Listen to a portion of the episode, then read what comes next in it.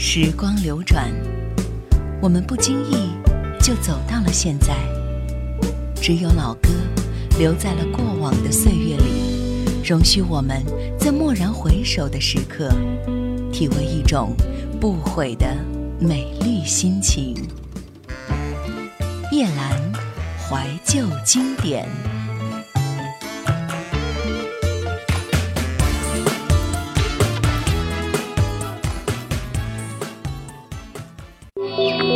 收听更多夜兰怀旧经典往期内容，请锁定喜马拉雅。欢迎在微信公众号中搜索“夜兰怀旧经典”，添加关注与我互动。夜兰 Q 群：幺二六幺四五四幺二六幺四五四，或者二四幺零九六七五幺二四幺零九六七五幺。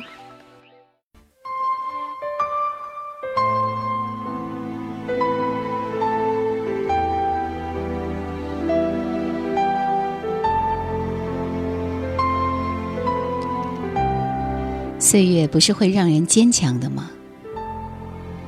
每当新娘拜别父母，泪眼相对，泪眼婆娑当中，我几乎可以看见千百年来的新嫁娘，以同样的姿势在上轿前跪拜，一叩首，居玉之恩难报；再叩首，双亲擅自保重；三叩首，奴从今去，爹娘莫牵念。有相同的词汇，所以觉得情深，其实只是舍不得分离。古人送别到十里长亭到霸陵，如今突然觉得人生处处布满驿站，一回首，变成别离。人说贾宝玉多情，喜聚不喜散；林黛玉的深情不喜相聚。黛玉的理由是俱是欢乐。散后尤其冷清，所以不如不聚不散。要想不聚不散，正如人生一世无悲无喜，恐怕不够深刻。况且谈何容易？所以，我依然愿意迢迢的与朋友相聚，在孤独的走长长的路回家。张曼娟美文赏析。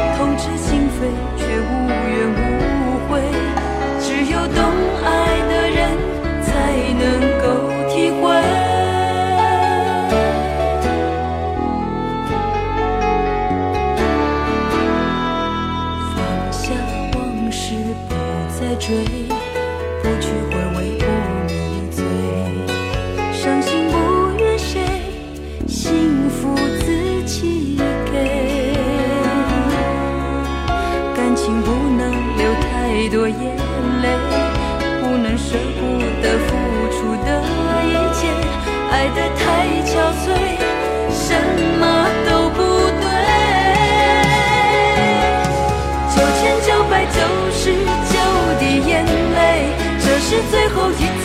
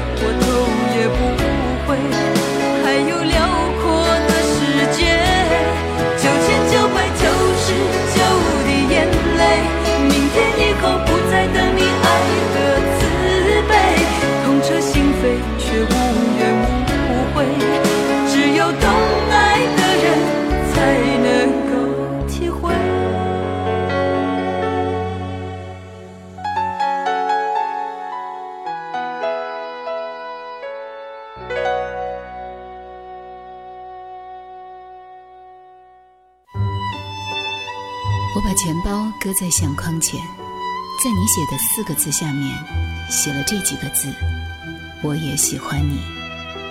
我只遗憾要等漫长的时光过去，我才明白，最珍惜的便是最不敢去碰触的。一九九五年，我们在机场的车站，你借我，而我不想归还。叶兰。怀旧经典正在播出。张曼娟美文赏析：不说话，只作伴，谁能不离开？几个学生在我的研究室门口探着头，互相推来推去。是我担任导师的那一班，显然是有话想说，又不好意思。我停下手边的工作，把电脑键盘推进去，将椅子旋转一个方向，对他们招招手说：“进来吧。”几个大孩子进的门来，一个说：“老师你在打稿啊？”还有一个说：“老师你没吃饭吧？”另一个说：“这几天变得好热哦。”但我知道他们要说的肯定不是这些，便微笑的等候着。东拉西扯之后，有个比较冲动的学生终于问了。老师，你是不是要离开了？我的微笑僵了僵。唉，又来了。为什么每一年都要来这么一遭？我问：离开去哪儿呢？就去别的学校教书啊，不教我们了。老师，你不要走哦，我才上了你一门课，哎，还有好多课没上。谁告诉你们我要走？答案果然不出所料。永远都是学姐啦，学长了，谁也说不出一个名字。总而言之，就是留言传来传去，传个不停。大家都用一种忧愁的神情看着我，感情比较丰富的，甚至下一刻就会流出眼泪来，好像我是一个素行不良、常常会落跑的教师。但我除了某几年在香港任教之外，一直都是和我的母校长相厮守的。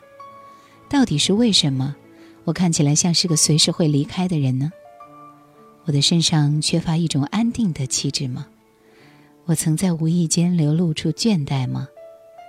这真是一件令我困惑的事情。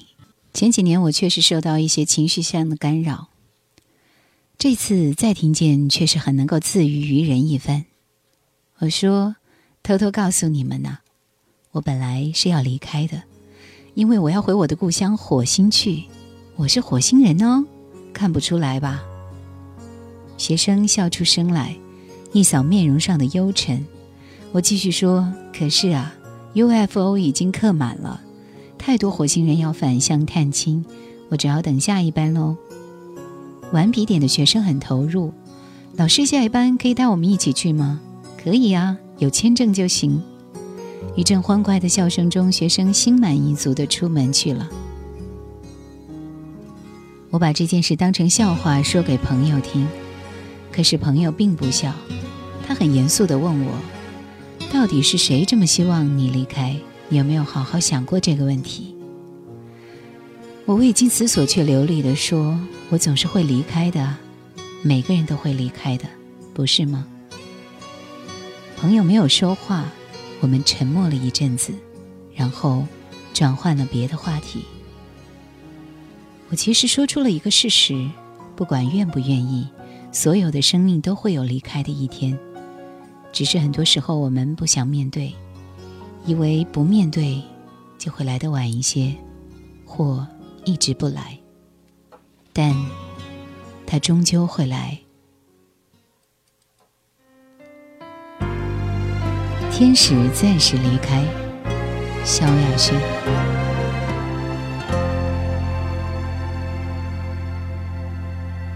我相信有一天爱会回来，守护的天使只是暂时离开。当那个人朝向你走来。你抬头看天空的云彩，一定是天使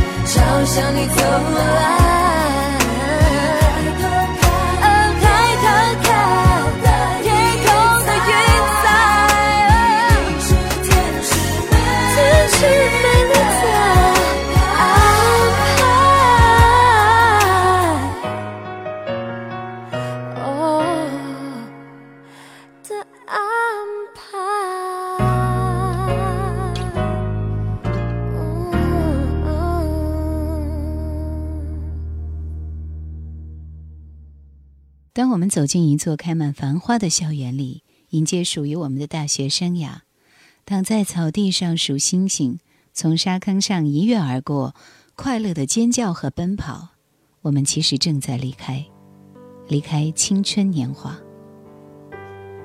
当我们牵着恋人的手，站在车水马龙的街头，等待着红灯熄去，绿灯亮起，我们环顾四周，觉得没有一个人像自己这么幸福。我们其实正在离开，离开意乱情迷。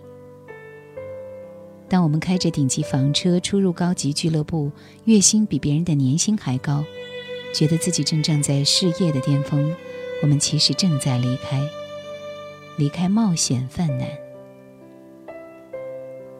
当我们觉得正在获得的时候，已经在失去，其实在离开。然而，人与人之间的聚合与离开，才是我们最深刻的感受。某些人的离开，对我们的生命形成某种暗示和意义，这影响甚至终其一生。不告而别，应该是最经典的一种。我的一个女性朋友，从念高中的时候就暗恋一个男生，那个男生高大英俊，跃身投篮，令全校的女生为之疯狂。他只是众多仰慕者之一。可是，在毕业舞会的时候，这位篮球校队的队长竟然来向他邀舞，他差点站不起身子，傻傻地说：“我不会跳舞。”队长牵扯着嘴角，扯出一个阳光璀璨的微笑，说：“我教你，你就会了。”我的朋友跳得仿佛有七只手八只脚，自己觉得糗到不行，恨不得能挖个洞钻进去。队长却在送他回座的时候，轻声对他说：“最后一支舞记得留给我。”他脸红心跳的，差点休克。最后一支舞确实是和队长一起跳的。这一来，所有人都知道发生了什么事，原来是他。每个女孩都那么想，为什么会是他？比较刻薄的女孩则这么想。考完大学的那个暑假是朋友生命里的黄金时段，被黄金包裹了。每一个刻度都闪闪熠熠。队长带着他去练球，带着他去飙车，带着他去游泳，他忽然站在了世界的顶端。大学放榜了，他们俩都考上北部的大学，一个国立，一个私立。开学之前，队长带他去一家法国餐厅庆祝。点上蜡烛吃晚餐，桌边还有小提琴手。队长在悠扬的琴声中起身，变魔术一般的拿出一条白金项链为他戴上。那一刻，我的朋友以为队长要向他求婚了，虽然才十八岁半，但他知道这是他一生最好的选择。他已经准备好说“我愿意”。然而。队长俯身轻轻吻了他的面颊，再没有其他的举动了。队长的家境很好，是大家都知道的事。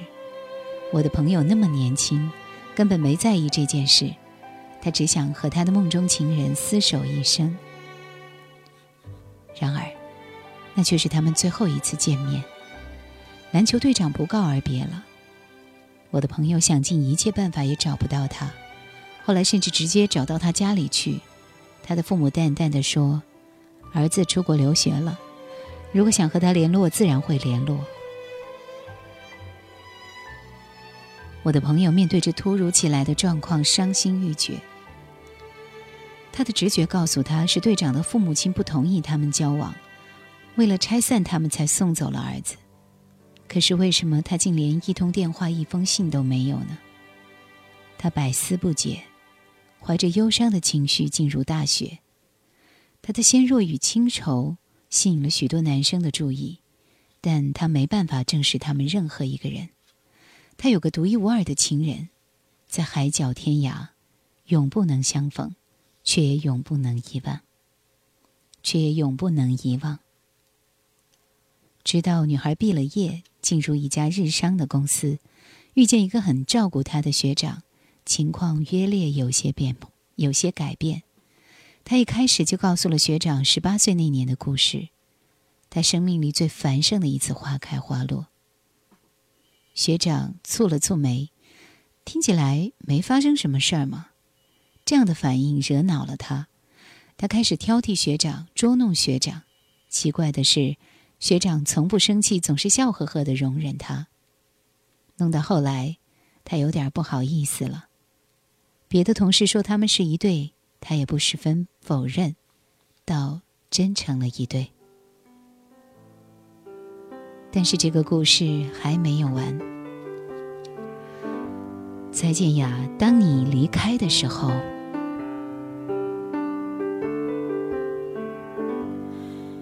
只能低着头发呆，让回忆渗透，渐渐变空白。我把它当作个意外，但内心还想不开，以为我明白，其实你都还在。我想起了遇见你的时候，想起你眼神中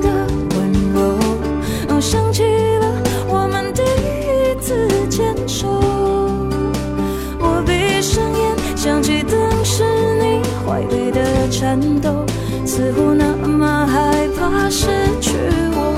然而到后来，我什么都没有。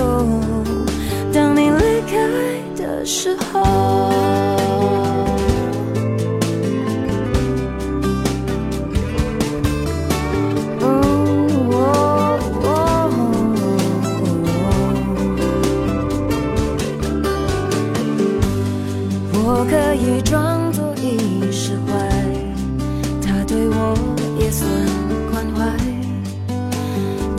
看不出来，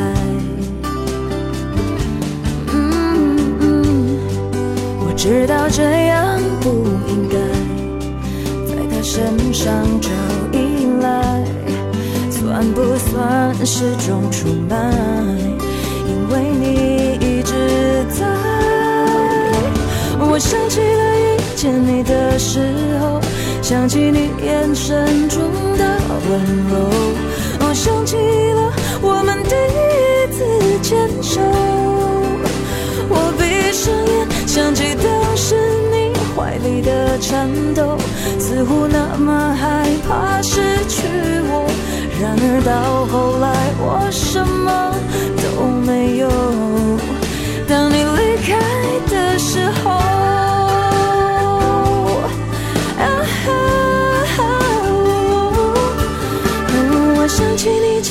吻我的时候，想起你眼神中的沉默，想起了我们平静的分手。我闭上眼，想起当时你每一个承诺，把你整个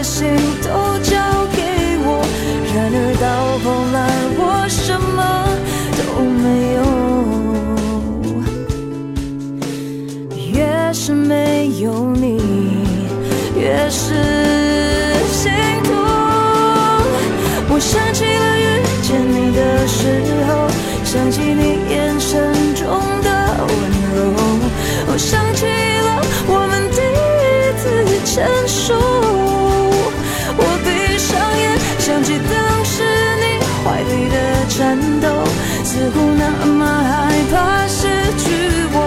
然而到后来，我什么都没有。当你离开的时候。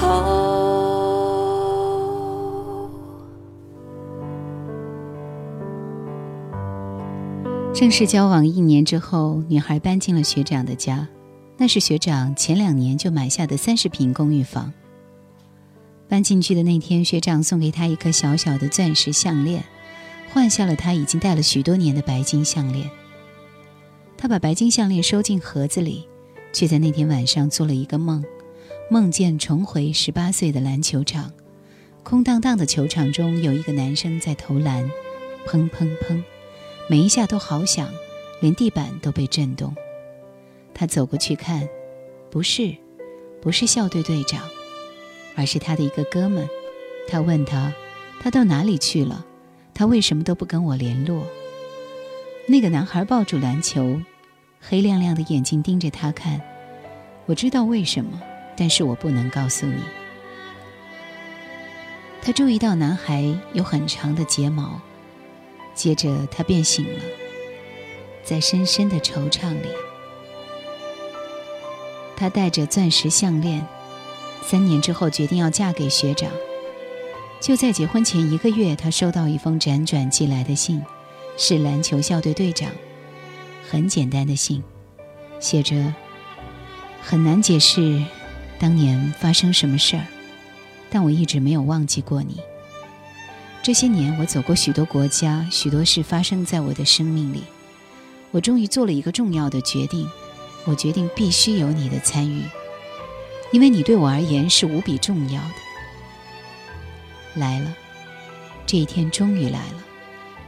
二十九岁的他仿佛又回到十八岁，那么激动，那么慌乱，那么多澎湃汹涌的情绪。他走遍世界，还是无法从旧感情中走出来。他现在向我伸出手，完完整整的表白与等待。他贴心的连机票也为我寄来。朋友失魂落魄了几天后，对未婚夫说出了自己的决定。他要飞去美国，飞去悬念了十一年的初恋情人身边。未婚夫真的惊呆了，他问：“那我呢？”我的朋友没办法回答。他连此去是凶是吉也不知道，只是这是他生命里一个待解的谜面，他必须去解开它，哪怕是头破血流也在所不惜。他知道这样做很不负责任，但这是他唯一的一次机会了，他无法拒绝，所以，他选择离开。